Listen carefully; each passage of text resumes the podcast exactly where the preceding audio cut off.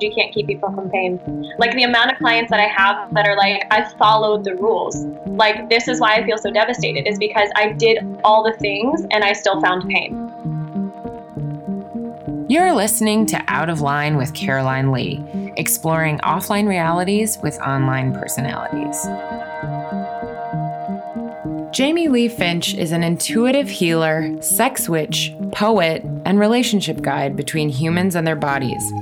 She believes our bodies have a language and that that language is our mother tongue. Trauma, she says, in any form, including toxic experiences with fundamentalist religious belief, is responsible for breaking down our ability to communicate successfully with our bodies. And any sort of illness or imbalance, dysfunction or disease is our body's frustrated attempt to connect with and communicate to us. The work that Jamie does is in reassociating people with their bodies, the language their body is speaking, and the voice their body is speaking with. It is deep reconciliation healing work on a mental, emotional, spiritual, and physical level. Jamie is based in Nashville, Tennessee, and her practice is fully booked until 2019. Clearly, there's a demand for this type of reconnection with her bodies. I was stoked to Skype with her as we chatted about owning our sexuality and a bit on purity culture, too. If we're to talk like this, we better put some red lipstick on. Do. What color are you putting on? Um, this is Smashbox uh, Bing. It's a it's a matte color. Mm. Um, only two colors I use are Smashbox. Almost all of my cosmetics are Smashbox. Um, I just really like them, and I use Bing and infrared. They're both matte, and one is a bit darker, and one is a bit more orangey. Oh, girl. Okay, well, I'm putting on. It's a pencil. It's NARS, and Mm. it's famous red, and it's Mm. a velvet matte lip pencil.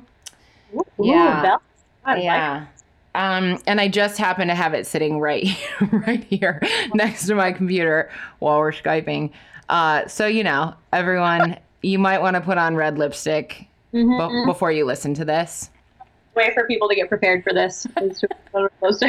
I mean, Also, I've done this directly staring at someone else's face before. I have them staring into my face as I'm like fish mouthing my lipstick. It's great. it's amazing. I mean, it's We like just met, so like we're getting very intimate right we now. are. It's just here's my lips. I'm putting them really close to the camera while I put on my red lipstick. I mean, if we're gonna talk about anything to do with sex and sexuality, I think Mhm. red lipstick is important. No matter no matter what what gender you identify with, it's Huh? very important. Everyone should be putting red lipstick on right now.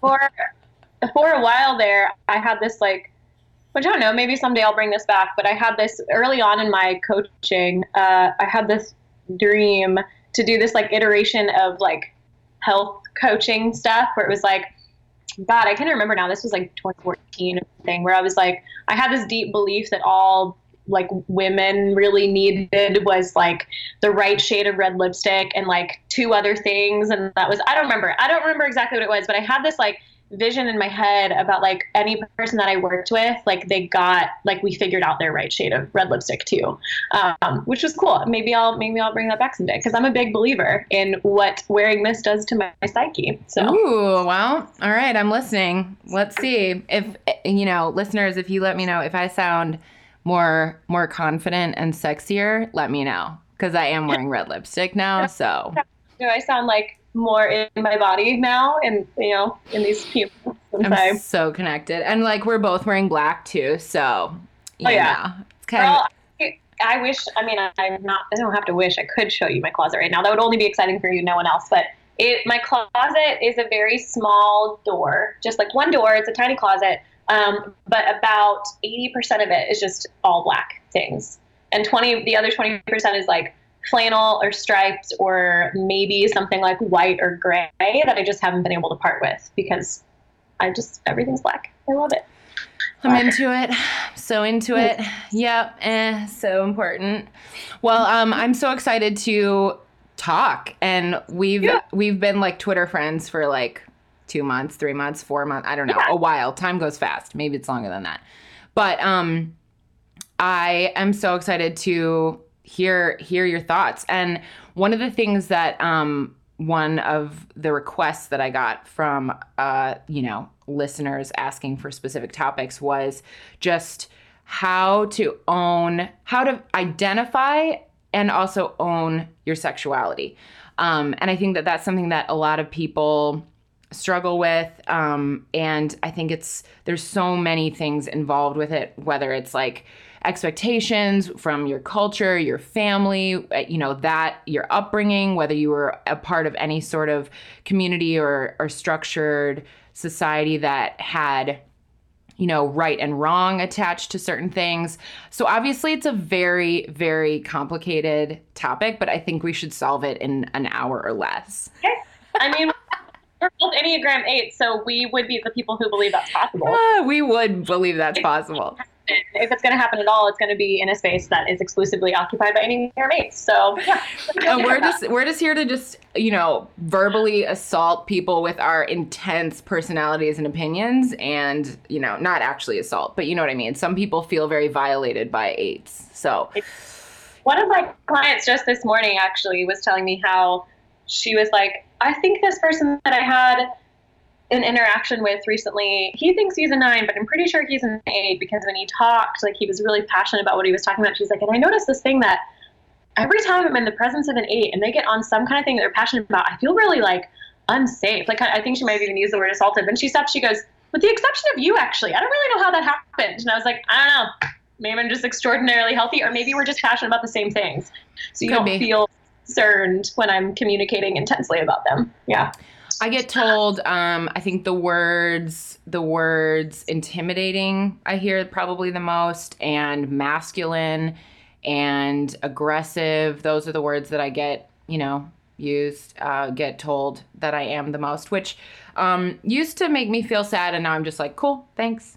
Yeah. Yeah. That masculine one, though, I'm a little bit like, are we still doing this, guys? We we still doing this whole binary thing? Like, you still okay? Great. It's 2018. Maybe you want to catch up, but that's fine. You do you. You. It's not going to bother me.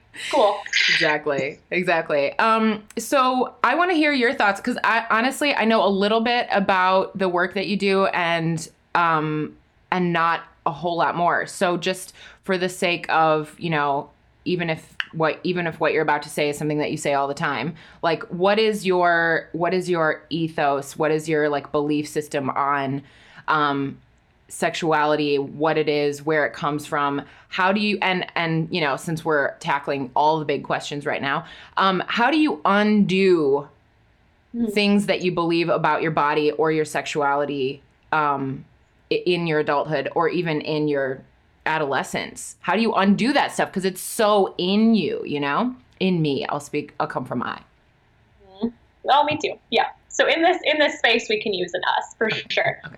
Um, yes, great questions. Great questions. Um, so as far as I mean the first question of like what is sexuality or kind of how do you identify that within yourself? What kind of relationship can you have towards it? I think that I mean, already in and of itself is a, is a complicated question because there are so many different opinions about it, and most of those are not rooted in um, uh, fact or science. Most of them tend to be rooted in um, some form of religious belief. Um, for not for everybody, but for a lot, or maybe not necessarily even rooted in, but in, largely informed by religious beliefs. So something like, so as an example of like a separate thing, like that whole idea like people who have really intense feelings about um, abortion like a lot of times they'll use that talking point of life begins at conception. And it's like that actually is not a scientifically valid um, belief that's a religiously informed belief. And yet that tends to be their a lot of people's talking point whenever they want to talk about the legality of access to abortion. And i feel like that kind of that thing happens a lot with sex and sexuality as well um, where people people have been so and especially people in our culture in american culture have been so um, deeply entrenched in the things that they were brought up that are actually religious beliefs that they were told are fact that they it's hard for us i'll say us with that too because that's how it's brought up too.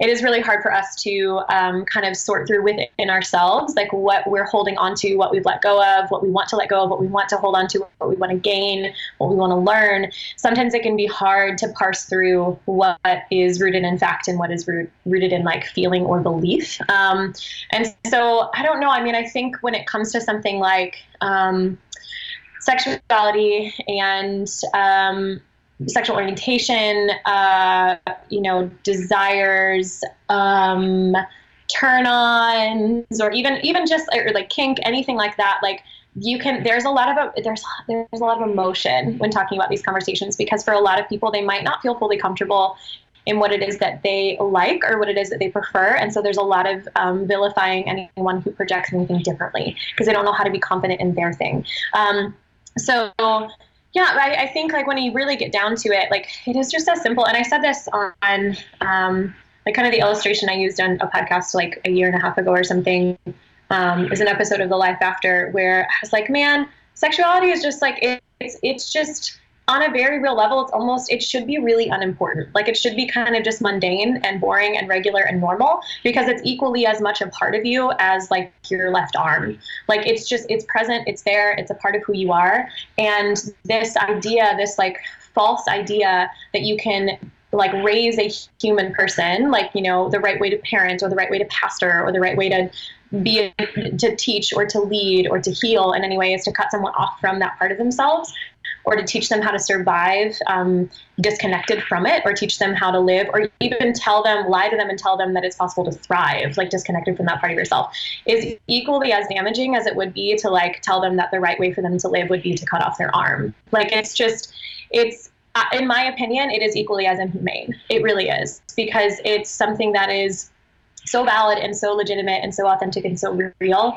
And even, and when I hear myself say this too, I just want to make sure I kind of rabbit trail for a brief moment and say like this includes asexuality so like there are people that their sexual identification is asexual like they, and that doesn't mean their sexuality isn't a part of them it means that the way that they express and know their sexuality is the fact that they are asexual so it is included it still belongs so um, i think like what have you read the ethical slut no, should I? Okay, so good. Yes, get the newest, the newest edition. It looks, it looks like this. Mm-hmm. This one okay. Um, one of the things that they say in it that I've been using a lot recently, um, because this is a book kind of talking about um, all the different kind of ways to enact and live out your um, your sexuality a lot of this is within the context of like polyamorous relationships or like open relationships. Um, a lot of, I mean, there's so much good information here, but it's basically just kind of a, I don't know, like a all encompassing kind of guidebook to um, human sexuality.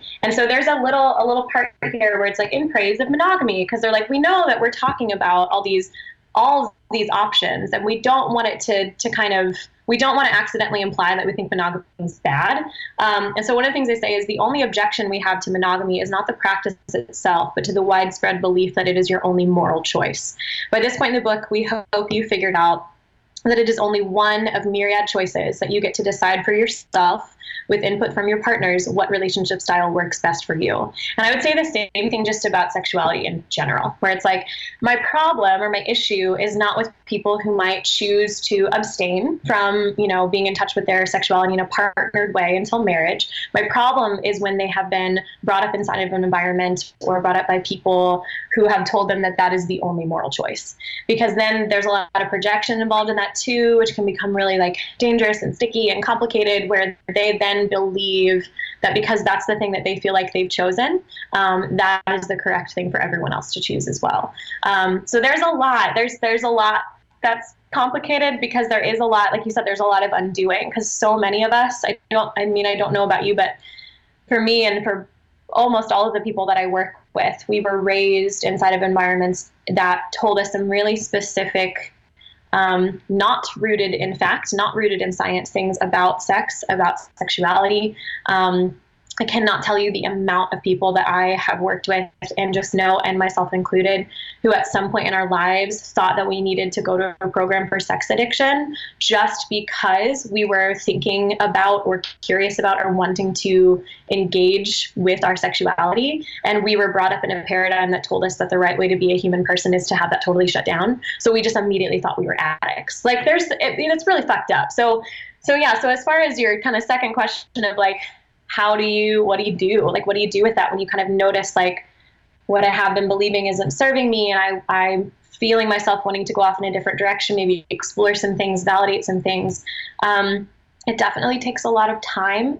I think the space that I predominantly hold in the work that I do with people is getting them kind of holding space to, to teach people how to communicate with their bodies, how to be in relationship with their bodies, because ultimately, um, what is right for you when it comes to sexuality, the you know what's right for you and what does not bring harm to anyone else, and what is um, consensual and autonomous and full of respect, like that's you know that's kind of the highest law essentially. And the only way you're going to know what that is is for you to like spend some really good time with yourself and be in communication with yourself to find that out.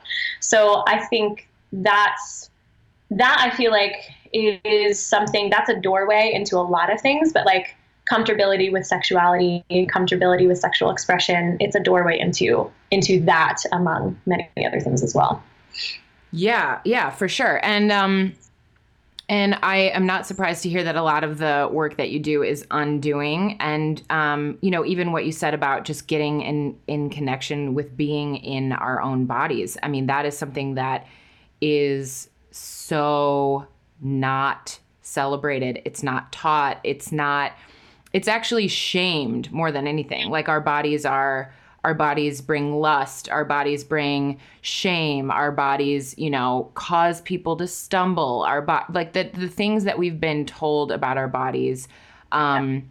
you know are are all things that don't create a space of permission and freedom and empowerment and um you know as i've been getting more in into my own body the more i've realized how much my body can teach me um, and how beautiful it is and how it isn't actually like a bad space you know? And and so and so it's it's a but it's a long road. It's not like just yeah. one day i just went oh my body's awesome.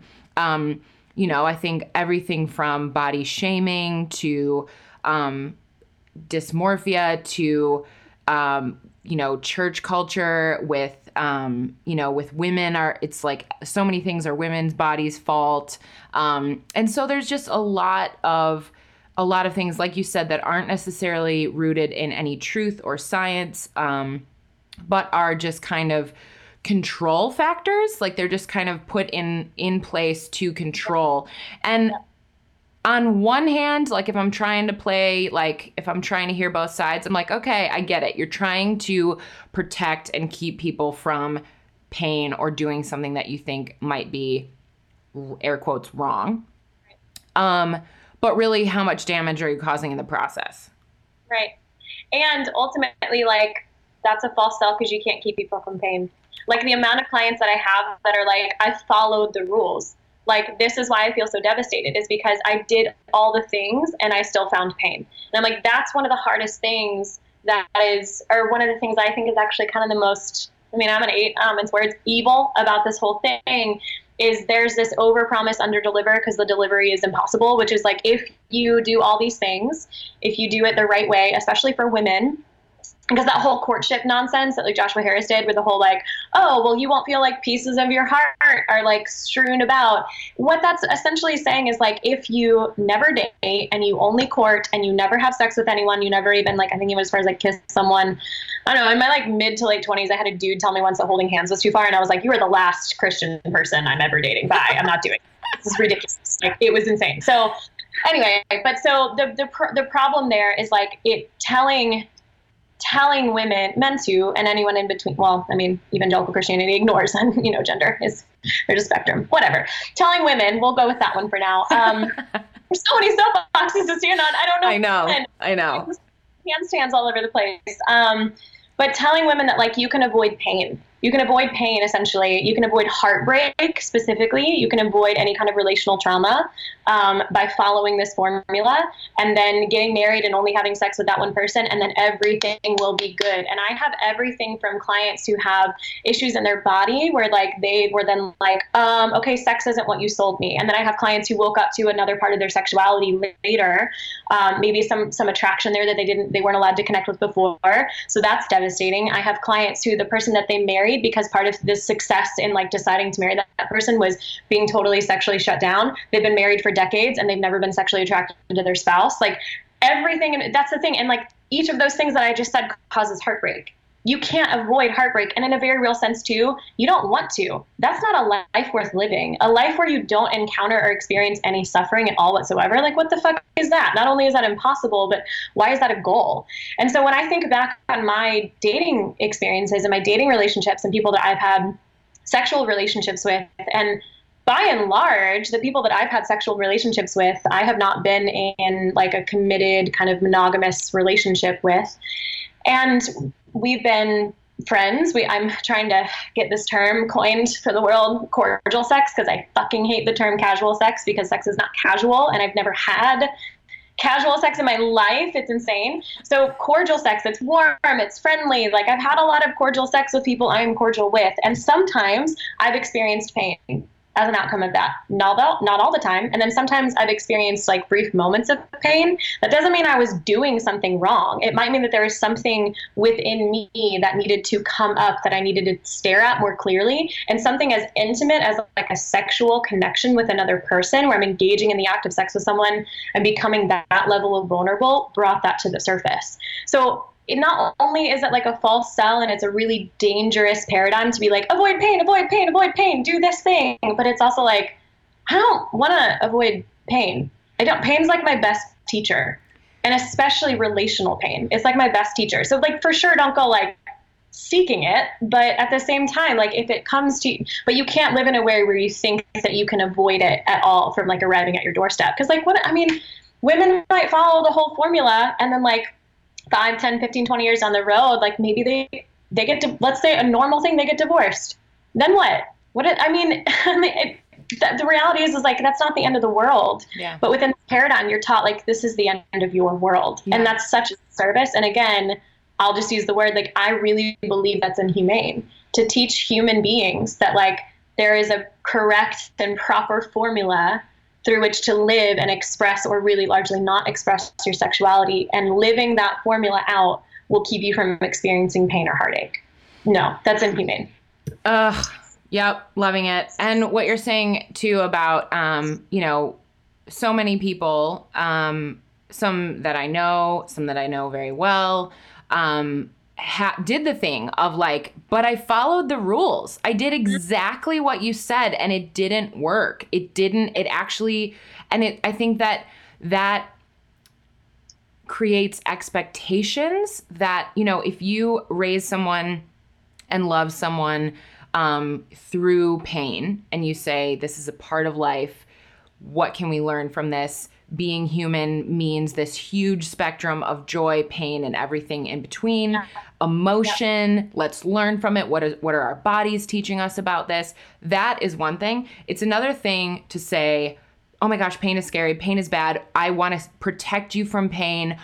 By the way, here's the rule book and if you follow yeah. this, it'll be amazing. And then to follow the rule book and do it to the T, like everything nailed it, and then to then to, when your expectations have been set up that like you're gonna walk yep. down like the golden road and be just handed like the best sex of your life from, you know, God, mm-hmm. Self, and be I'm not I'm not attaching gender to God. Like it. Um, yeah. Um, and God is just like, here, you you you played by the rules. Now you get to win the game. That it do- and then it doesn't work. Then it ruins. Then you're like, hang on a second. What's wrong with me? What's wrong with God? What's wrong with like all of a sudden all the pieces that you just built everything on come crashing down. And I personally my my very very best friend that I've that I've ever had um was married to a man for 12, 13 years. Um, and they had four kids together. And then all of a sudden, oh, wait, hang on a second. Maybe I never actually explored this stuff and is now married to a woman. And that has been something that I've seen happen over and over and over again. And the story is almost always someone who grew up in a very this is what you will do follow these rules and it will look this way um yeah. and yeah that's hard i mean talk about pain like that causes so much pain but then for everyone then you're causing pain to the partner yeah. that you didn't do the work to figure it out before and then they're having to have the fallout and then the kids and then the i mean talk about pain like it creates more pain to do that Yeah. i would it, from what i from what i would say like more pain so what about can sexuality change Mhm. And if so what do you do about it um and if yeah let's just start with that I like this. I did a little shimmy when you asked that question because I, love this question. Um, yeah, absolutely. And in a very real sense, um, I mean, this uh, what I'm about to say kind of feels a little bit too blankety statement for my comfort, but in in a very real kind of sense, it's sort of supposed to. Um, what I mean by that is that it is a spectrum, and you can find within yourself um, your presence on any any point in that spectrum at any given moment, literally from moment to moment, from day to day, from life phase to life phase, year to year, whatever that might look like.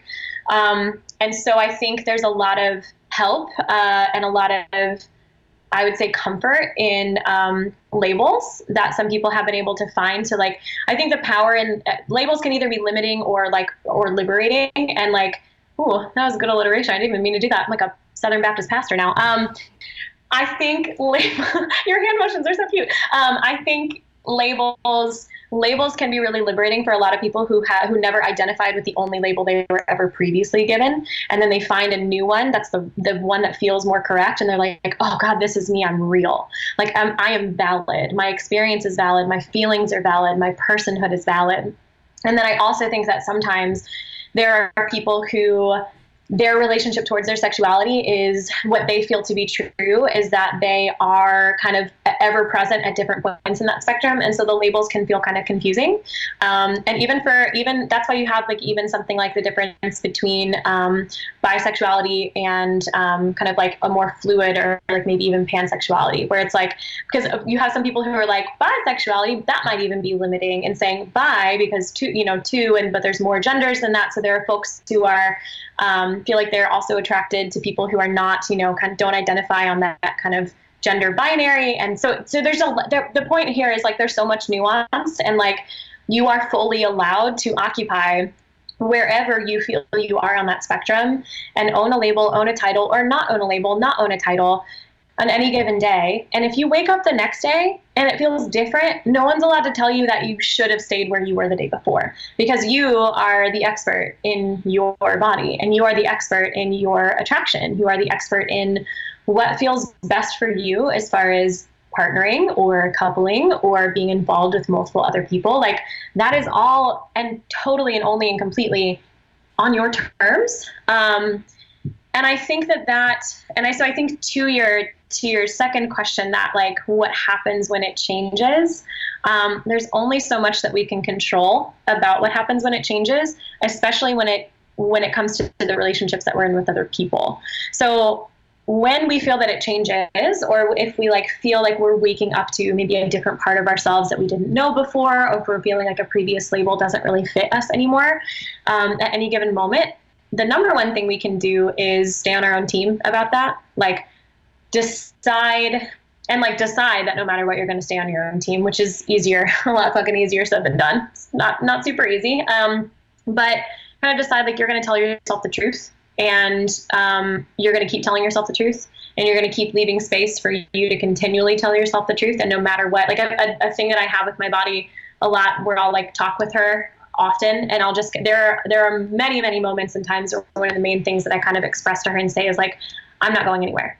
Like i just need you to know like in this moment this thing is frightening me this thing is scaring me or this thing feels new or intimidating or i'm like touching some kind of pain or maybe the potential of a new label or identity that you know maybe my past upbringing is bringing up some like shit where i'm thinking like that might not be allowed. And my bottom line is that i will always come back to her and tell her i'm not going anywhere.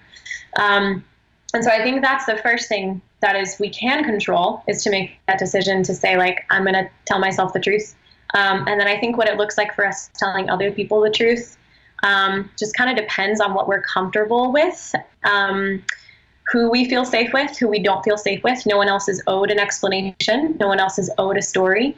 But there are times where we feel like because of the dynamic of the relationship that we're in with someone, we might want to give them an update about this new thing we've discovered. The hard thing is once you've done that, you can't control how they respond. That's super vulnerable.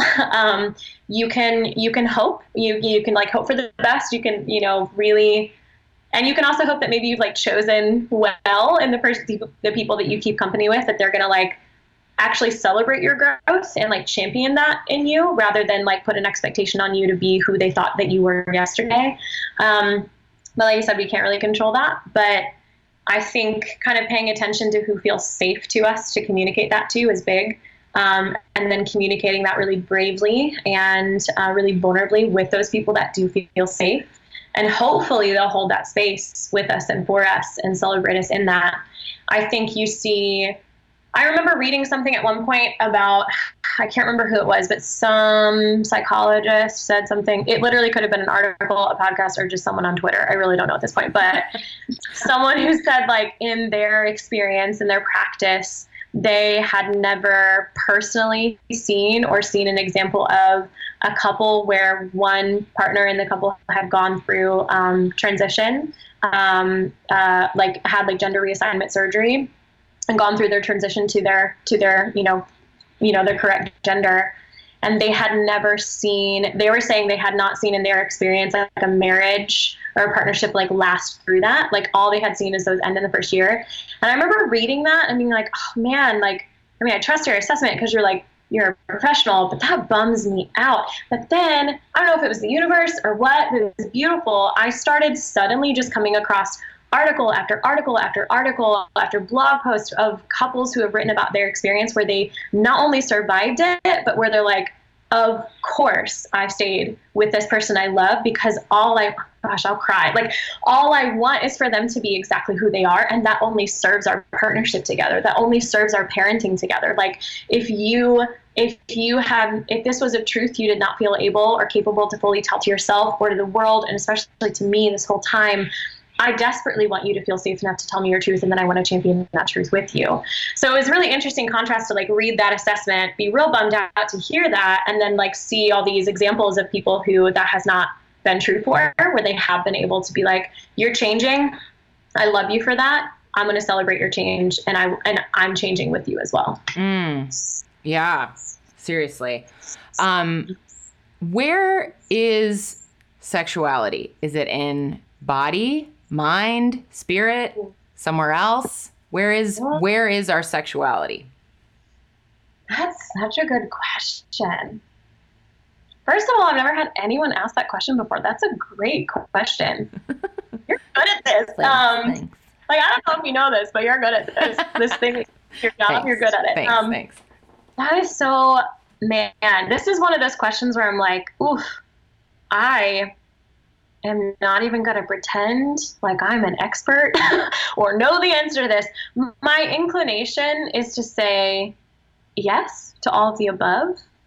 Um, there's probably, and my, also my next inclination is to say like it probably depends on who you ask. Mm. I think maybe every person might have a different experience of where it lives within them, um, or maybe even like like a pie chart, like percentage wise, like how much of it like lives in each place. Because um, I can totally see like, yeah, I could totally see it being present, maybe not fully occupying um, exclusively, but being present in body, being present in mind, being present in spirit, being present in you know heart, if heart separate from spirit, maybe. Um, I see, and even within myself, when I think about myself, I'm like, it's definitely present in body. Um, definitely present in mind and definitely present in spirit. Um, so it's probably, you know, and that makes sense though too now that I'm thinking about it and verbally processing it out loud. because it's it's so sexuality is so it's like so fascinating and beautiful and like i said before like also just very mundane because it's just like a part of who we are and it should be allowed to just be a very normal part of who we are and i think that like I don't know. It just it feels like it it that part of me. There's like other parts of me and other parts of my identity that live in all of those places, right? Like just my like my personality, like my my eightness, like my eightness yes, if you're an Enneagram expert, I get it. Eight, nine, and one, we're like in the body triad, sure. But elements of my eightness also live in my brain, and elements of my eightness also live in my spirit and in my heart. Um, and so it's probably the same. I don't know. What I'm, I'm, gonna I'm gonna do that annoying thing that like guests on podcasts do, where I'm like, you tell me, what do you Ooh. think? I'm gonna. Um, you know, I was thinking about it when I asked the question. Um, and what came up for me is I have a friend who is a medium, and she um, she would say that every single time, like that we're you know we have souls and then we have bodies, and that when our soul you know visits Earth in different bodies, that the soul is not always the same sexuality in every manifestation of the soul. So I would say, um, I would say that it's probably not connected to our soul because of that. But then at the same time, I'm like, but I think that sexuality is very spiritual, which yeah. is different to being a part of our soul. Um, so you know, I, I'm kind of I'm buying what you're saying, where I think it's it's a part. There's a component of sexuality in each part of who we are in our beings in our bodies in our minds and I, I, mean when it comes to you know we're talking about sexuality but obviously like when it comes to actual sex all yeah. of those all of those things play yeah. a part in sex um you know i mean there are so many incredible studies about our minds when it comes to sex and our bodies when it comes to sex and, it, and if you just take one of the three and look at them totally different at like the mm-hmm. way that our mind handles sex, our body handles sex, so different. And if you pull yeah. one, you know, it's kind of that like trinity that you need all three. And if you pull one, then all of a sudden it's totally it's totally different. Yeah. So, you know, it might have been a trick question, but I'm just curious if there was an answer. It's a good question. Thanks. My favorite questions are the ones where I'm like, I don't know, ask me again in like a month. Yeah. yeah. And that happens actually a lot with my clients too, where I'll like ask a question. They're like, I don't, I don't know yet. And I'm like, oh, no, no, no, that's fine. I'm not asking for you to know now. I'm asking for so that you have a thing to go talk about with your body later. Yeah. Like I'm yeah. asking you to know now. Like this is the beginning of the conversation. Like if you had an answer now, I probably wouldn't need to ask it, which is the funny thing about those types of questions. Totally. So what about, um, let's say someone's listening and they're like, okay, this is all great and this is all like interesting and stuff but I'm sitting here and I don't even know how to weed through what is what is my body and my experience and my mind and my spirit and what is all of my upbringing and the thing, you know, let's say hypothetical upbringing or just like cultural kind of norms put on me. Um, and so I don't even know how to put words to my sexuality because I don't know it myself. Mhm. Yep. Where do you start? It's a hard question. Sorry, um, I'm throwing them off. Throwing, no, no, that's. I mean, it's a hard question because when I say that's a hard question, what I mean is like that's the question I get asked in some form or another uh, multiple times a day. Um, maybe that's an exaggeration. Usually, it's in my consultations, which I only usually have like a few of those a week, but sometimes it'll come up in other sessions too and i it's such a hard question that i still don't know exactly how to simply answer it um, or to give any kind of like um, easy or simple uh, which would be so nice if I could. It would be it nice. Doesn't have to be easy. This stuff is about like we're embracing the pain, so it can be pain. You can be like, I'm about to give you a three year homework process. right. I mean, it, and that's it. For some people, it really does take that long. I know. Like, and and so and and the other reason why it's a hard question to answer is because um, that is something that I again that's like a core value of like what I hold space for and like my client work that I do. And yet, um, I've had so many people kind of ask me if I have like oh, do you know anyone in like this area that does this work, like in this city, or do you have any books that you would recommend? Or, and by and large, like I, I don't because I don't know very many other people who are like doing this very specific kind of. I don't want to say like doing this specific work, but they're focused. They're aware that this kind of like space needs to be held for people to deprogram themselves from that. And so that's another thing that makes the question so hard is that bums me out. That I'm like, this is such a giant need. And I don't think that there are very many people, practitioners especially, who are like aware that this weird specificity of this particular need, which is people who are raised, not just evangelical Christianity, but that's my particular thing that I came up in. But fundamentalist religion teaches you very specific things about your body, um, and your that includes your relationship towards your sexuality. That just because you have left that religion or you dismiss that belief cognitively, or you would maybe check a different box on a form saying like that's not my religion anymore, doesn't mean that your body has healed from the 10, 20, 30, 40, 50 years where you were told these things that you had to assimilate to and claim that you believe and have an experience with in order to fit and survive and belong. And so it's and it's a lot of times when it comes to um, like different like practitioners who are trying to help like people like heal from stuff or whatever, like they usually this what I'm trying to say is like this is like a seemingly subtle thing because I don't think people recognize or realize that. And so, uh, and this is like, I'm really glad. Maybe I'll like amend my previous statement. Like, I have seen more books that have been being written and more um, kind of like uh, people who are doing coaching work that they um, like. Um, I can't remember Layla Martin. She's like a sex and love and relationship kind of coach.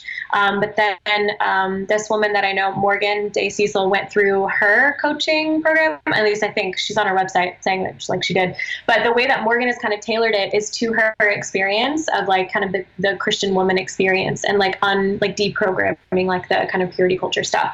So there are people that do that, and like that's an element because with my coaching certification and my personal experience of trying to de- deprogram from purity culture and all of that, great. That's kind of my like wheelhouse now too. But it is such it's such it's a problem that I don't think so because for those of us who are brought up inside of that like really confusing um, we have this really confusing adolescence with like purity culture stuff like we're only just now arriving at a place where we're like that was weird. Let's all talk about it with each other. So, resources and um, like practitioners who are versed in that, they're just now kind of like beginning. So, it can be hard to know where to begin because a lot of times in our beginning, we would really like support, and it can be hard to find support, whether it's like support someone's story in a book or someone that you like have a call with weekly or someone you see in an office.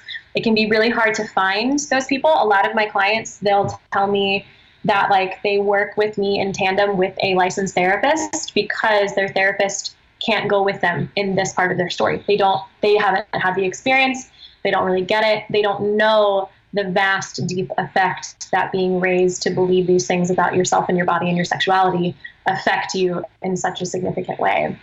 And so I think like like oh gosh. So that's why i'm like that's that's not even an answer to your question. That's me saying why the, the answer to your question is so hard is because it's it it feels like a thing. Um, i wasn't even like aware of all the ways that i was affected by this until maybe like three or four years ago. Like it's a thing that a lot of people are just now waking up to. Um, and so where where like where do we begin? What do we do? How do we start? And i think for me, I'm, I'm, sure many other people would have different approaches, people who do focus on this. But, and like, all, you know, the books that exist about this that have been written about this, I'm sure they, every person has a different experience of what kind of reoriented themselves back to their bodies and back to full permission of their sexuality, or maybe even just they're still living their way through an experience of, of finding full permission for their sexuality. Um, but for me, the way that that kind of tangibly manifest, I mentioned this before, is like that space that I hold in. I, I use a lot of language that reframes the reality of embodiment through the language of relationship. And so, like, that's why I call my body a she. Um, I have clients, you know, we've got he, we've got they, we've got everything in between. I even have clients that like give their bodies a name, and like some sometimes they're like really sweet, like affectionate names, and it's really wonderful. But it's like this I, the thing I think about that is so powerful about that is that it in reframing it through that language of relationship, we then start to um, kind of illuminate in a different way what it means to meet the needs of like a quote another person. Because especially for those of us coming from evangelical Christianity, we were very much um, indoctrinated that one of the main things that we're supposed to do with our lives is meet the needs of other people. So it's hard for us to recognize what it looks like or how it could even be possible for us to meet our own needs or validate our own experience um, or, you know, engage with that you know, evil thing called self love. You know, it's so new agey. Um, so when we kind of like, okay, well, let's bypass all those weird language connotations and, and just talk about like the love that exists in relationship you have with another external entity. Um, and I had a client one time say something like, when it clicked for him, he was like, oh. I'm recognizing I'm in relationship with my body, but it's not even just that. I am married to my body, and divorce is not an option. So, like, that means something. What does that mean about the way that I meet my, own needs? What does that mean about the dialogue I have with myself? What does that mean about how patient I, I am with myself? What does that mean about, even quite simply, like the way I treat my body? And, and sexuality is is a part of that. Sexuality is included in that. Um, so I think in like where do we what do we do? Where do we begin? How do we heal this? It is a very long process. I mean, maybe not for everyone. Maybe for some people, like they're ready and it just it goes quickly. But from what i've lived and experienced and from what i see typically with people it it's less about figuring out how to get from point a to point b and it's more about figuring out how to recognize the relationship that you're in with your body and how to make that relationship as compassionate um, as possible and as kind and as communicative as possible. Um, and then it becomes less about fixing something or fixing a problem um, and it becomes more about just maintaining intimacy and staying close. And um, yeah maintaining intimacy i think is what i'll say. Because for me like there's still elements where like and i'll just be this is the out of line podcast so i'll be super candid. Like i don't have any issues really as far as things like weird things my body might do or areas where i might hold emotion anxiety tense up in partnered sexual situations but i do with masturbation and I think it's because one of the messages, and what I've talked about with to my body with her and processed through with her, it's because even so, even as a woman inside of the purity culture thing, like you're taught, like, yeah, it's all off limits, but once you're married, you know, to a man, because it's super heteronormative, once you're married to a man, then it's okay. So even though I was technically, you know, I've never been married, but I've had a lot of sex, so clearly I've been kind of doing something wrong here, but according to their thing. So, but I still, that weird, um, body memory of the um, you are you're functioning the wrong way you're sinning you're doing the wrong thing. For some reason it didn't pop up in partnered experiences with men. It didn't pop up because but i'll get to that in a second but whenever i would experience with uh, have an experience with self pleasure or masturbation certain parts of my body would get so tense that i would have to like stop before i would actually like reach orgasm because my muscles were fatiguing because they were just like so like in my arms and in my stomach and some in my legs. And, and uh, what i eventually realized was like i'm so tense because i'm scared of I, I, must be scared of something like my body's feeling scared of something. This is what she does when she like seizes up and like panics in a situation. It was like that intense.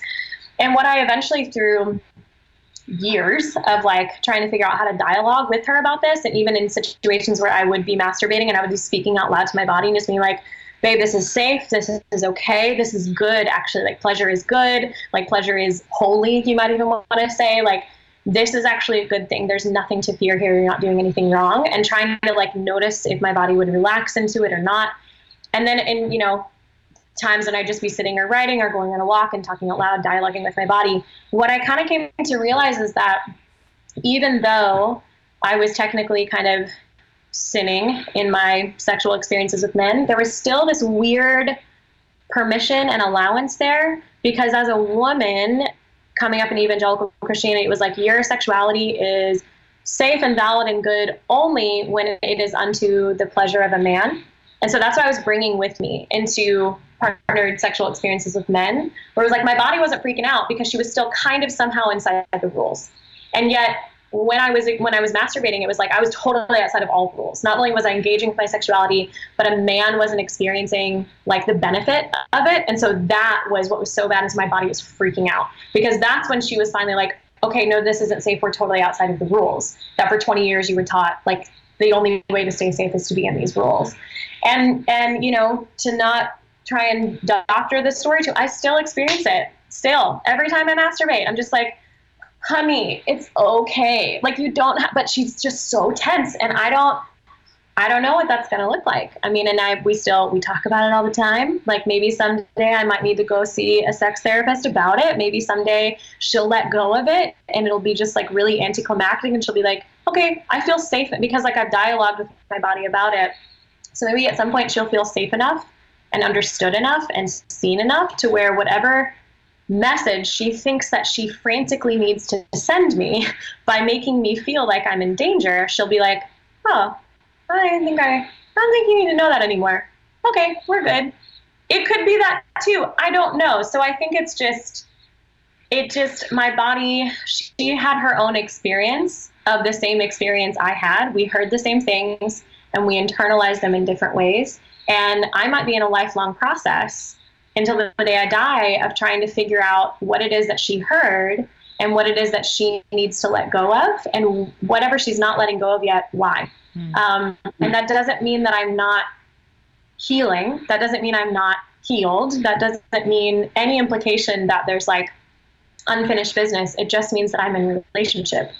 And you don't arrive anywhere in relationship. It's just this constant uncovering. It's a constant like you're constantly discovering who that person is that you're in relationship with. And that's how I feel about her. I'm like, you'll hold on to this as long as you think that you need to. And I'm not going to withhold my love from you um, for some kind of impression that you need to be like perfect or totally well. Mm. Um, so that's a really that's a really long. I don't even know if that answered any. I love question. it. I love it all. Um, and thanks for being honest and, and vulnerable about your experience um, too, because I think that you sharing that gives other people permission to um, be in their process and to be in in the process in the phase of learning figuring it out i think like we were talking about before we learn so much from pain and yet yeah. sometimes we kind of resist pain so much that we miss it you know like we hold it we hold it at arm's length. And then when we're ready to actually say hang on a second maybe you have something to teach me and really just like wear the pain then it, it can kind of teach us faster and also um, it's just something that then other people can enter into a deeper relationship with us because instead of being this perfect person that oh no pain i don't have pain pain isn't we don't do that here we're good. We have we have something you don't have you know? It that's a very alienating thing in relationship with other humans to create this I have the answer and you don't and I and therefore I you know, I'm not experiencing pain because I XYZ to be able to share in the real the realness and the pain of life is is the juicy stuff and that's when you can actually get into some really beautiful relationships at least in my experience.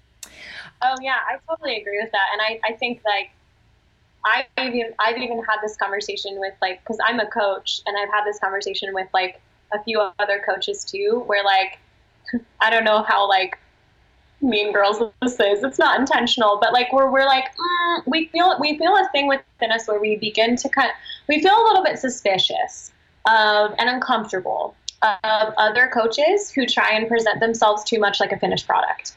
That's concerning honestly because that like for all the reasons that you just said which is like i think like i don't i'm a little bit concerned about people who try and like present this image of like no i figured it out i'm good i'm done i'm healed and i'm like not only is that like you said like kind of alienating um, but it feels a little to me it, the idea of doing that would be really uncomfortable because like that that would be me like kind of trying to tell I'd be worried that that would be me accidentally communicating to someone that their finished product, like they like theirs, they're finished.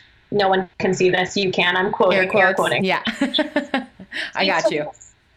Needs to look identical to me, and that's not that's not okay. That makes me really uncomfortable, and that's a thing that I say to I work with people in like six month long programs at a time, and that's super intentional because I don't want to create any kind of expectation in someone that I'm like building a dependence within them upon me or even upon like my method or what I do. Like like the space that I'm holding is not the not the space that everyone needs held for them. And so I think that the most honest way that not only just me as a coach, but me as a person and all of us as human people can have a successful relationship with one another and do the most possible good is to be as honest as we possibly can about the things that we are still in process over. Because, like you said, it creates so much space and so much permission for people to be like, oh, yeah, me too. I'm still in process about that too. Mm. Um, so it facilitates their ability to be more honest with themselves and tell themselves the truth and have successful dialogue with their bodies. So I just, I think that's something that all around, um, but I mean, isn't that the thing like we're all like so afraid of though? Like, I, which I mean, but that's the thing that everybody needs. Why are we afraid of it? I know, I, know. I know. And there's all there's all sorts of little webs going on there of why we are. But um and but I definitely hear you with with being suspicious about people who seem to have it all together and I'm like, "Oh, you're probably a 3, you poor thing." Oh. I'm not gonna say anything right now because that's not now is not the time. But maybe no, maybe I'll say later. At, certain people came to my mind when I was like, I'm a little suspicious, yeah. and like makes us a bit uncomfortable. And um, they're they've all been three so far. I love you guys. I really do. It just you can be messy. It's really you can still be messy. You don't yeah. have to be like so fast. That's it's okay. so funny. I um I uh recently it's funny um I've I always when I started learning about the Enneagram and I started kind of figuring out who everyone was in my life um, it was like all the people that I had the strongest like physical reaction to were all threes, where I was just like, what are you hiding? What's going on? Why are you fake? Like, I call bullshit. And then recently, um, I listened to the Sleeping at Last uh, podcast episode about threes. Have you listened to it? Oh. Okay. Well, I listened to it and I was sobbing the entire time. And I was just oh. like, I got to, it actually almost it gave me such empathy for what they're actual going through actually going through um yep. so much so that i actually just saw so much three in myself that i was like holy shit yeah. that's really like i had a couple of hours where i was like have i just been like resisting the fact that i'm a three this whole time and then i was like no no no but i went through my, my second highest number same that's why I, I see it so clearly because i'm like oh I, I get it yeah. I really, I do. I yeah. totally get it, but I judge it the hardest. And um, yep. so anyway, all that to say, not to tangent, but um, if you have a resistance to threes, listen to that episode because it's just. I podcast about it. Yeah, he... yeah. He um, is writing a song about every single type, and um, I only just started listening. Oh my gosh! Seriously, seriously. Um, I'm waiting for the aid. Like, so I, I'm probably going to have to take the day off because I'll probably be crying the whole day. I know. I'm like, I can't wait. I'm, I, why do we have to be at the end? I know. I know. But he just released six. Okay. Um, oh. Yeah. Mm-hmm. And so I've only, um, I'm listening to them very slowly um, and really chewing on them. So I just finished four. Um, but anyway, all that to say, if you are like me, I really need to listen mm, to four. Mm, mm, yeah. yeah, yeah, yeah. They're they're so good, so good. Literally so juicy. Dive in. So it's really it's just such a special thing that he's doing and like giving to people. And I can't imagine that's like oh, that's a lot of energy to be channeling uh, through. And I mean, he's been good at that for a really long time. But man, especially with this, like because you're not the well i've heard of this before and i've heard for folks who already have their numbers that have been like made for them like the things that they have said about how seen and heard it made them feel like oh, what a beautiful thing for like to be the person that created that and give that to other people oh yeah that's amazing. i texted it to one of i texted one of my really good friends this past week um, who's a one and um, and I texted him the link to the to his episode and just was like, "Hey, just listened to this recently and like thought of you." And um, I just saw him this past week, and he came up to me and he hugged me, and then he looked at me, and then he started crying, and then he hugged me again. And I was like, and he's he's a one. Like he doesn't do that shit. Like that is not like if I get a hug, it's like the double tap, like the you know, the quick like almost broy hug. And so the fact that I was like, I was like, what? Are you okay? And he was like, Yeah, I just need to stop crying before I talk to you about the podcast episode that you sent me. And I was like, oh my gosh. So it's really, it's a powerful, it's a really powerful thing that he's doing. Um, and I definitely recommend anyone who's like, what is the Enneagram? What is this? Or even just who knows what type they are. Oh my gosh. My brother's yeah. a five, um, and he said that that listening to his episode was the first time that he ever just like felt acceptance for oh. the type of you know person like he said that he is also all, often felt so much kind of like shame about just being a head type like oh that's so like yeah you're so in your head and so he just said he just felt so seen for the first time and i was like holy shit like this is really a gift so tangent but you know nice plug. Oh Perfect. my gosh. Um, okay, so I have another question about sex and sexuality. Duh. Um, okay, so we've been talking about this, and there's so much good here, and it's amazing. Um, and I just don't know how to ever wrap it up and not, you know, not just talk about this for five more hours. But, um, right. so let's say this. So I wake up one morning and I'm like, okay, I know, you know, like I know what my sexuality is today and this is who I am and this is who I am in my body. Um, but then I listen to this episode and I hear you say that sexuality changes and that sometimes, you know, we we figure things out differently about ourselves later in life or if if we undo things we learned and suddenly it changes. So, how can you trust your sexuality? How can you trust the body that you're in so that you don't just have this anxiety like looming over your head like oh am i going to just wake up tomorrow and be different? Like am, is this just going to change on me again? And also how do i make promises to a partner if yeah. i can't trust my own sexuality and what it's going to want and be you know a month from now a year from now a decade from now? Yeah no big deal. Just light, okay. lighthearted questions. So easy. No big. Um, well, part of what, what happened in my body when you were talking about that was, um, and again, I don't know if this is like an Enneagram thing or just a me thing. I have no idea.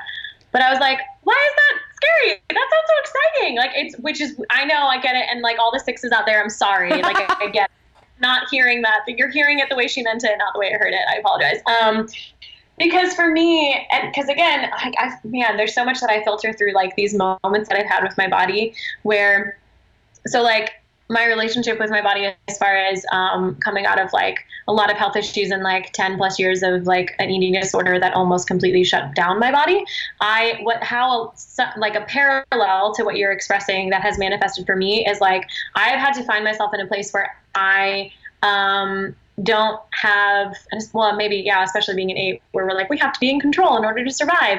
That made me really cruel to her for a very long time because I was like, she's going to live and be and do and express in ways that might be outside of what I had planned, like on any given morning or part of the day when I wake up.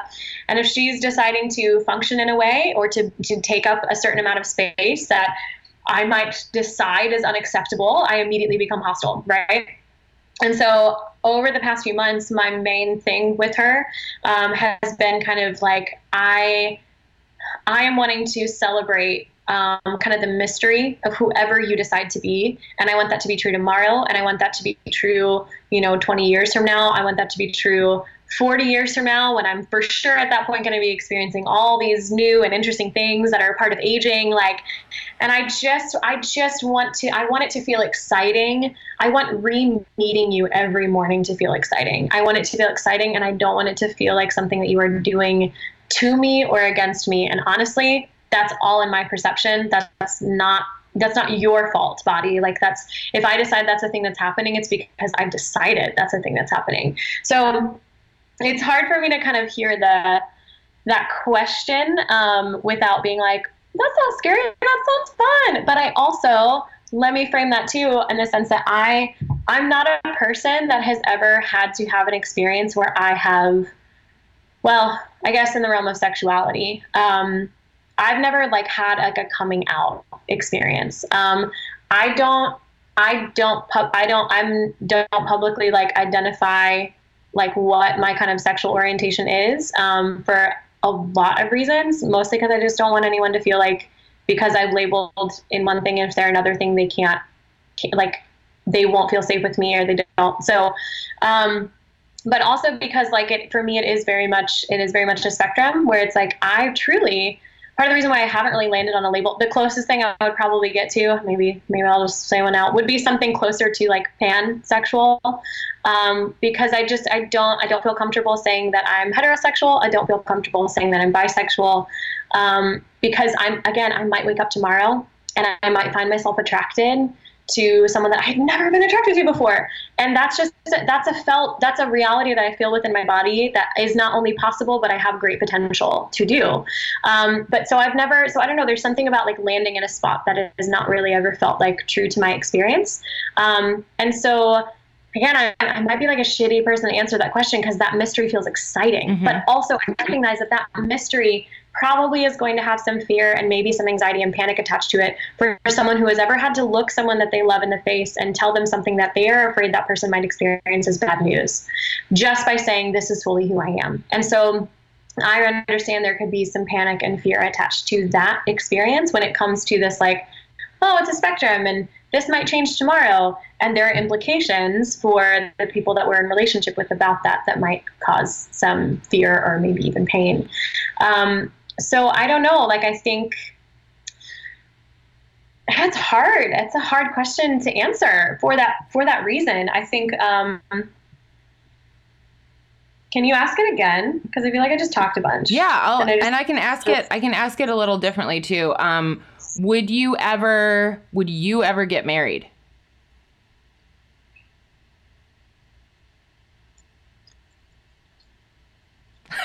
My, I'm just throwing them at you. um, so that is even such a strangely. So for my whole life, up until very recently, my answer to that question was um, leaning towards no, kind of in the middle space of like I have no idea, but I was, you know, to make it really simple, I was, I was a no. Um, I was, I told, I told my parents when I was young. I don't remember how old I was, but I remember that at some point when I was a kid, uh, verging on adolescence, I told my parents like separately that I was like, I'm never getting married. Um, but I have framed it as like I'm never having a wedding or something. And my dad said thank you, and my or my mom said obviously, and my dad said thank you. And so it was like one of those things where I was like, okay, cool, this went over well. That's fine. Um, but now, recently, so it's interesting you asked this just on a personal note. It's been a topic of conversation with my partner because so this one thing happened this one time where we were in a Lyft coming home from a dinner or something where we had both been imbibing alcoholic beverages. And um, he was, as you, so he's Australian.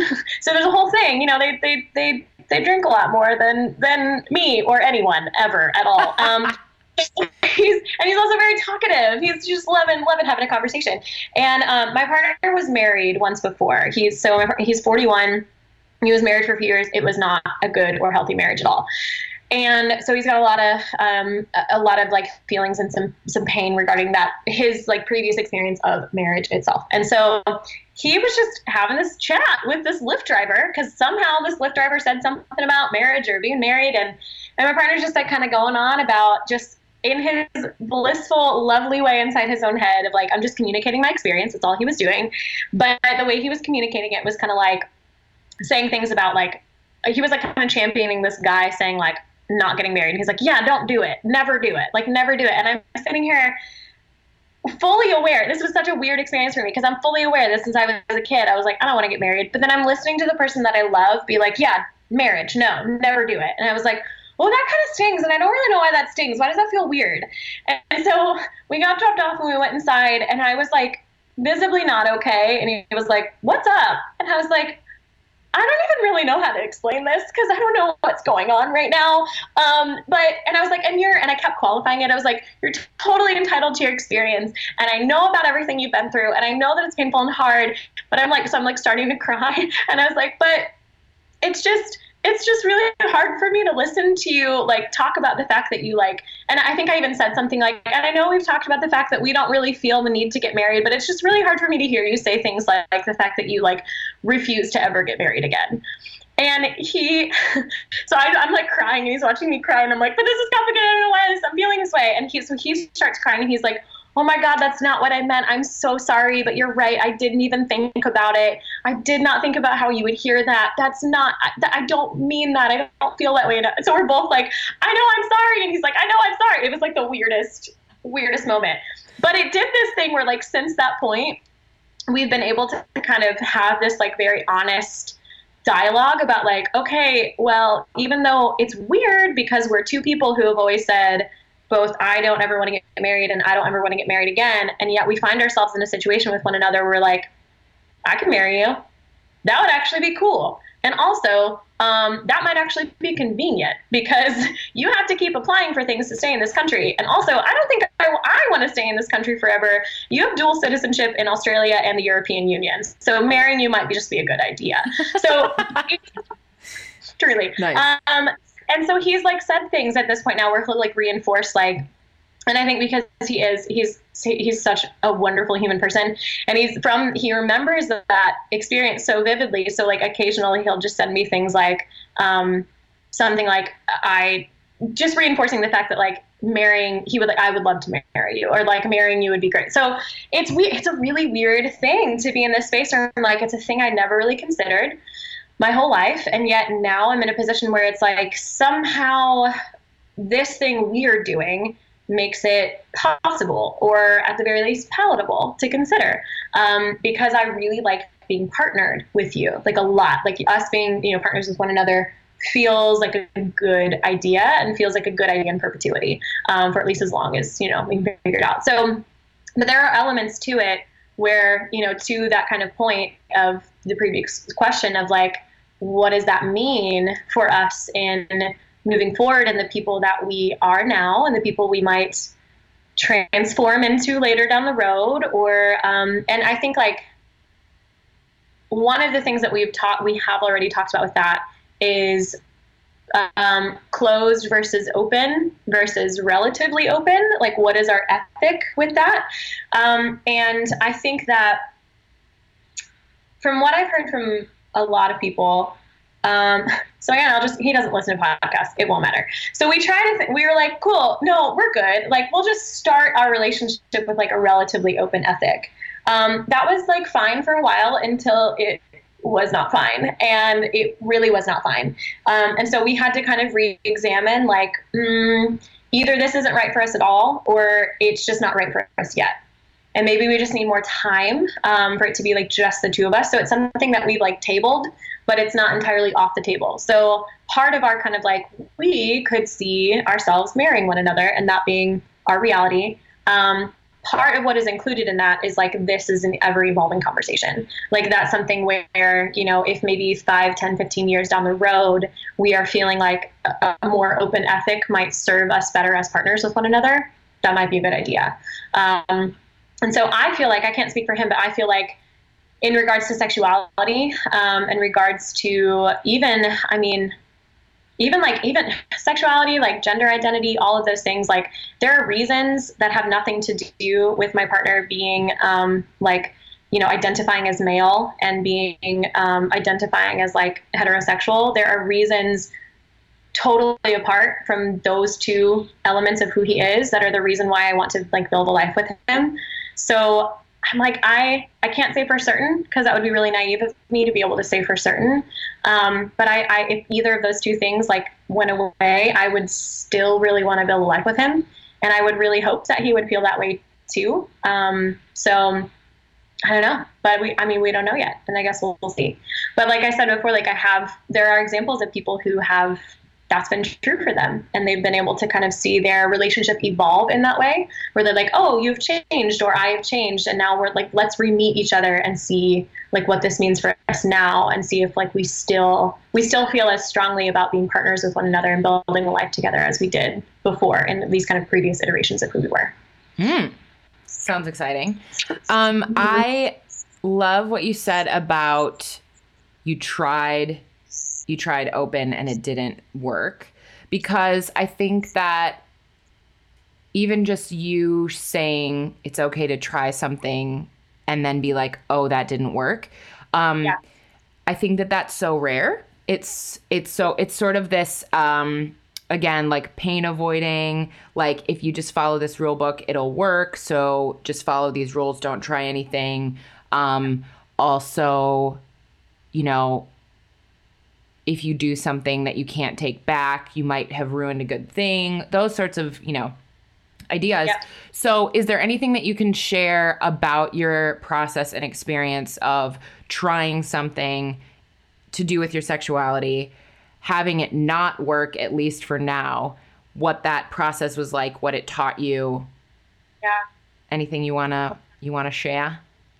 It was honestly probably one of the most important things that I mean, again, we've only been together for a year, so it's kind of weird to say like one of the most important things that's ever happened to us because far and away the longest relationship I've ever been with someone. But in the span of relationships, I recognize we're like we're just little babies, like we're just little novices in this. But thus far, you know, for the year that we've been together, it for sure is the most important thing that happened um, because of what it exposed um, about kind of the difference between the people that we thought we wanted to be or needed to be for each other and the people and what we were actually really working with um, and so what essentially kind of occurred was um, and I'll kind of frame it this way: like one of us like tested the waters with that, and it was fine. That the, the other party like reacted like well to it, and then went like a few months later when it was like, okay, we're still and everything's good.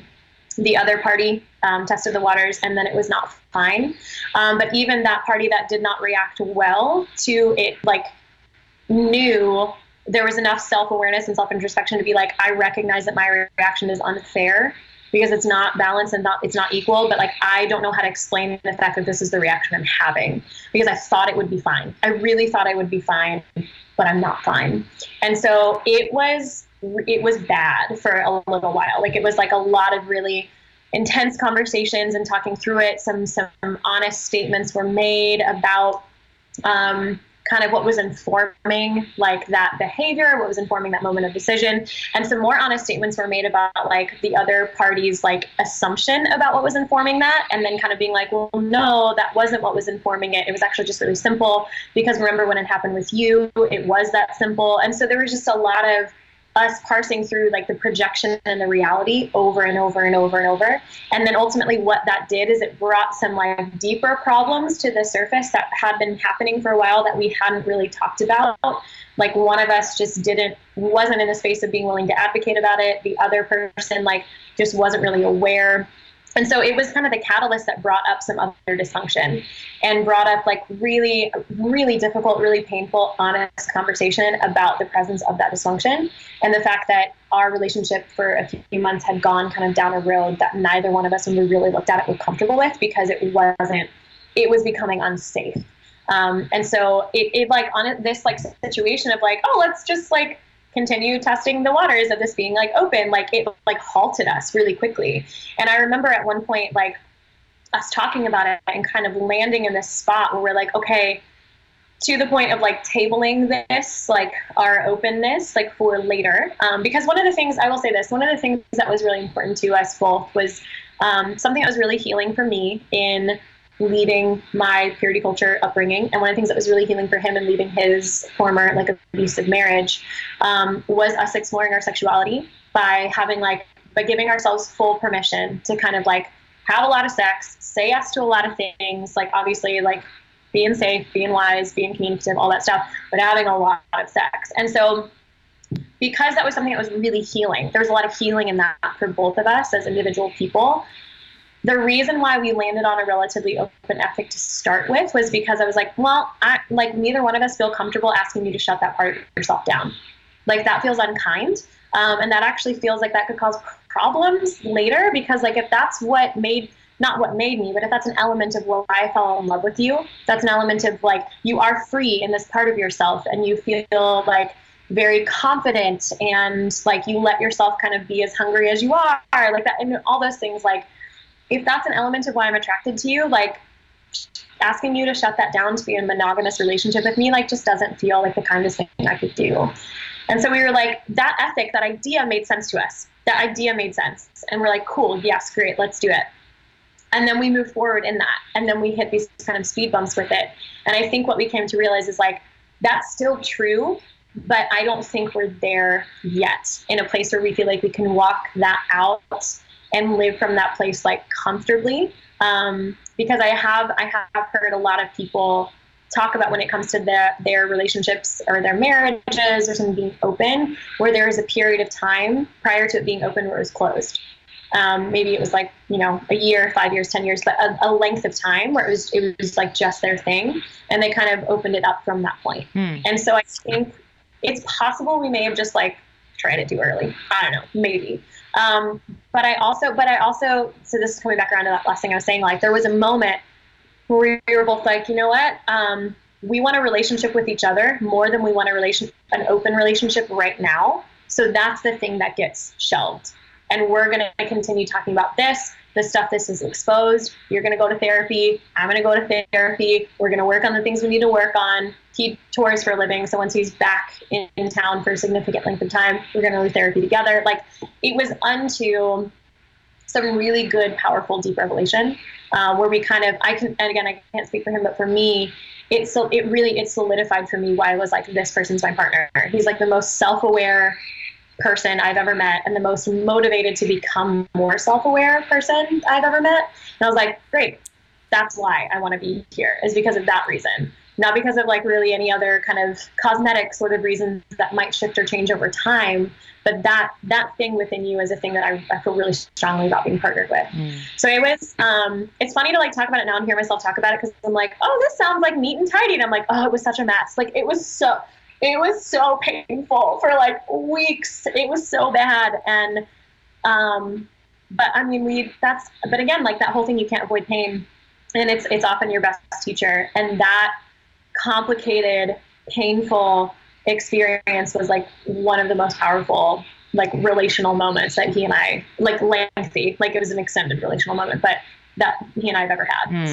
So, mm, yeah. Wow. Sounds like you, you guys both, um, your level of just intimacy with each other, with knowing each other and understanding each other, um, got got so much deeper because of that. And I think that, um, yeah, it's messy and it's painful, but there's then there's like the depth that's there as a result of it, which is really really cool. Yeah. So I'm excited to hear what happens as it as it progresses.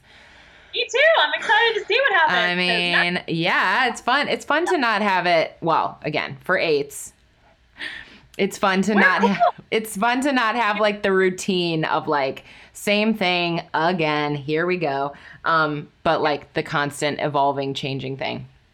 Um, yeah. So, okay, so I want to ask you a few social media questions, but before I do that, um, the last question I want to ask about specifically about sexuality is so we've talked all about, you know, so many different components of it, elements of it, finding yourself, having it be a process, a spectrum, embracing pain, you know, all of these elements. Um, and so so much of them are so fluid. You know, sexuality and fluidity. Um, so what's the what's the one sort of truth or what it's not that there is a relative truth that I'm asking for, but what's a framework or a grounding component about all of this that you can almost leave us with, or just a, a lens at which you view sexuality through um, on any given day that might support as just a kind of here's here's a here's our root. What root are we growing from? I mean, that's actually a very that might be the easiest question. You've laughed at me so far, which is great because it kind of circles back to the thing that I noticed that um, like in my client work, like I like, and I'll even point blank ask people in consultations like what support it is they feel like they're looking for. And far and away, the main thing that people say is permission. Um, and what's I think is really fascinating about like the temporary six month space space that I hold is I'm not so much like giving them permission as I am like holding space to like teach them how they're not waiting for it from anyone else.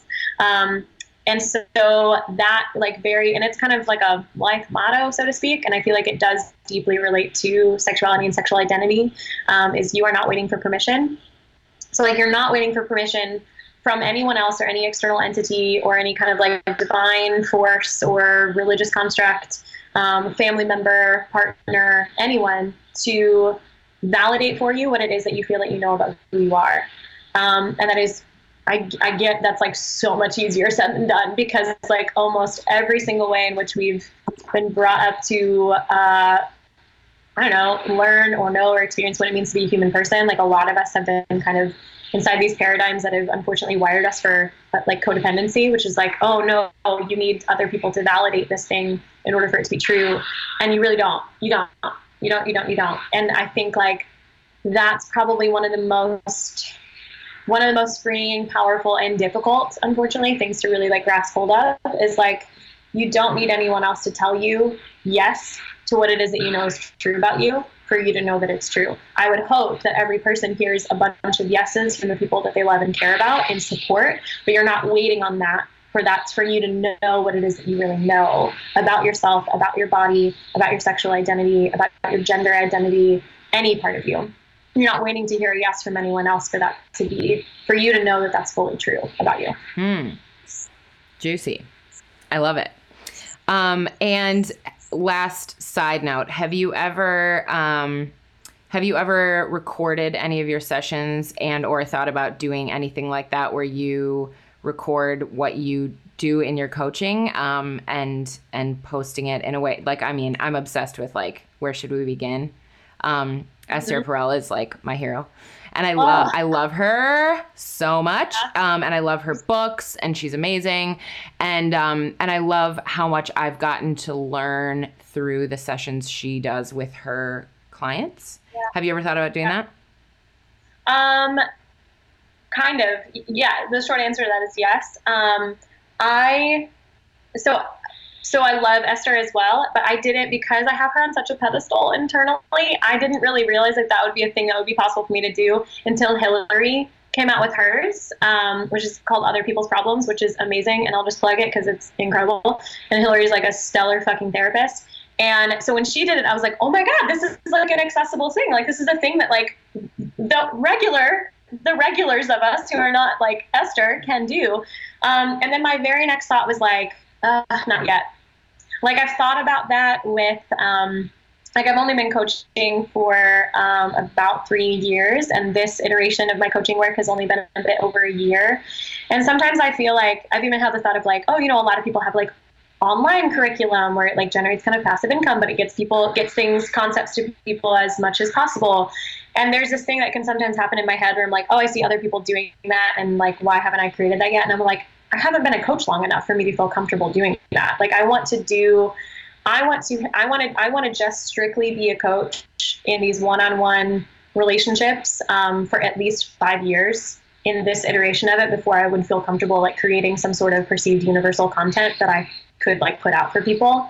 Um, and so I feel like that same kind of length of time of about like you know five years ish, um, maybe a bit shorter, who knows? But for recorded stuff, um, I feel like a lot of my clients, like maybe 50 50 split, like equal, equal as, like equally as many would be like, no, please don't. And then and as would probably be like, yeah, by all means, go for it.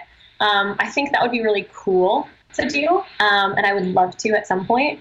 Um, but I, I personally just don't, I don't feel I don't feel ready yet. Like it's it's funny. I feel really confident in my sessions with my clients one on one. Like I feel really confident in the space I'm holding and the, what I'm doing.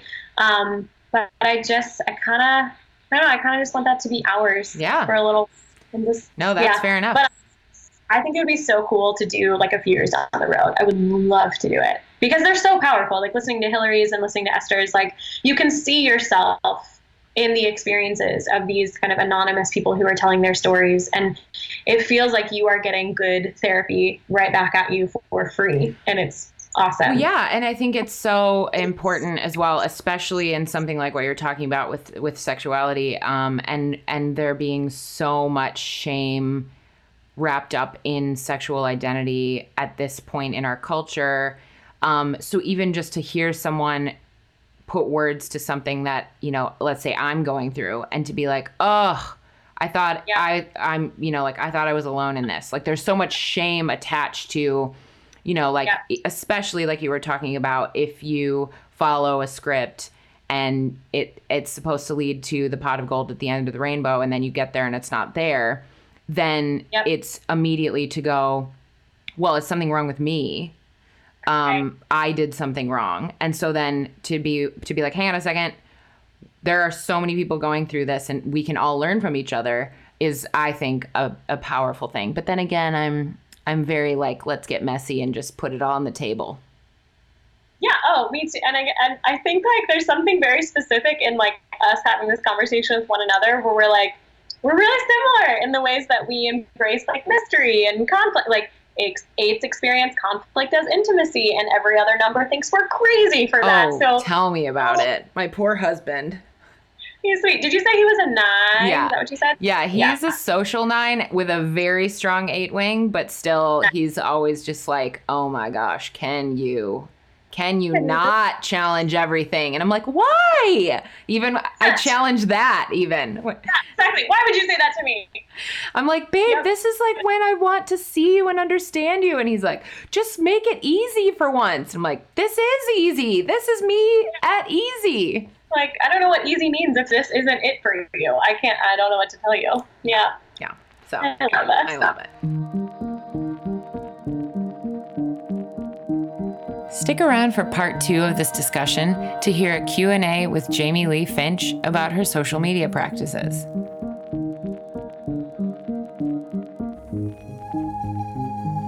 This episode of Out of Line was produced by me, Caroline.